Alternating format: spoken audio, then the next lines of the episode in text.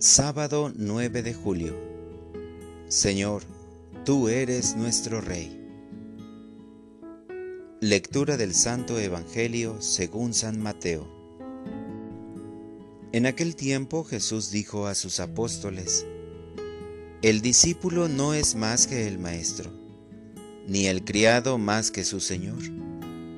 Le basta al discípulo ser como su maestro y al criado ser como su Señor. Si al Señor de la casa lo han llamado Satanás, ¿qué no dirán de sus servidores? No teman a los hombres. No hay nada oculto que no llegue a descubrirse.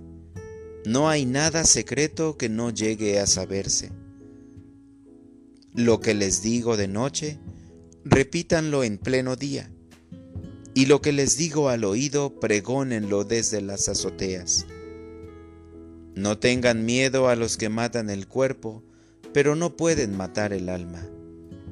Teman más bien a quien puede arrojar al lugar de castigo el alma y el cuerpo. ¿No es verdad que se venden dos pajarillos por una moneda? Sin embargo, ni uno solo de ellos cae por tierra si no lo permite el Padre. En cuanto a ustedes, hasta los cabellos de su cabeza están contados. Por lo tanto, no tengan miedo, porque ustedes valen mucho más que todos los pájaros del mundo.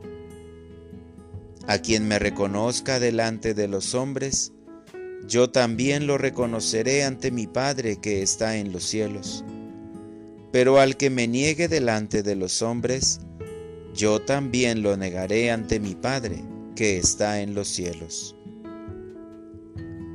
Palabra del Señor. Oración de la mañana. No soy mayor cosa.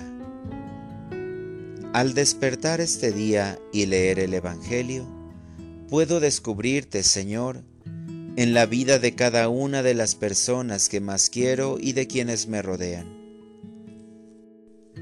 Te doy gracias en este sábado porque casi al finalizar la semana puedo descubrir que mi corazón está llamado a ser como el del siervo, es decir, que tenga actitudes de servicio, de ayuda, para hacer lo que su Señor le pida.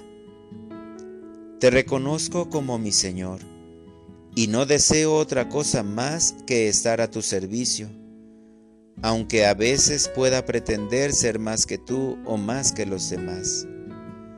Sé que debo reconocer siempre que no soy más que nadie, pero tampoco en ninguna circunstancia debo pensar que soy menos que nadie.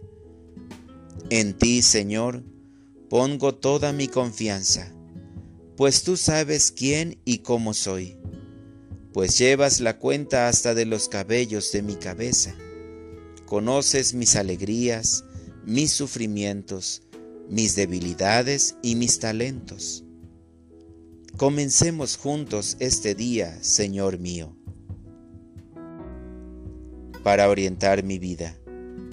El día de hoy voy a dejar de preocuparme por las cosas que me afligen y mejor las pondré en manos de Dios y me enfocaré a realizar las cosas que sí puedo hacer para mejorar mi vida espiritual. Gracias Señor por enseñarme a confiar en ti. También porque gracias a tu amor, mi corazón no desfallece ni se cansa.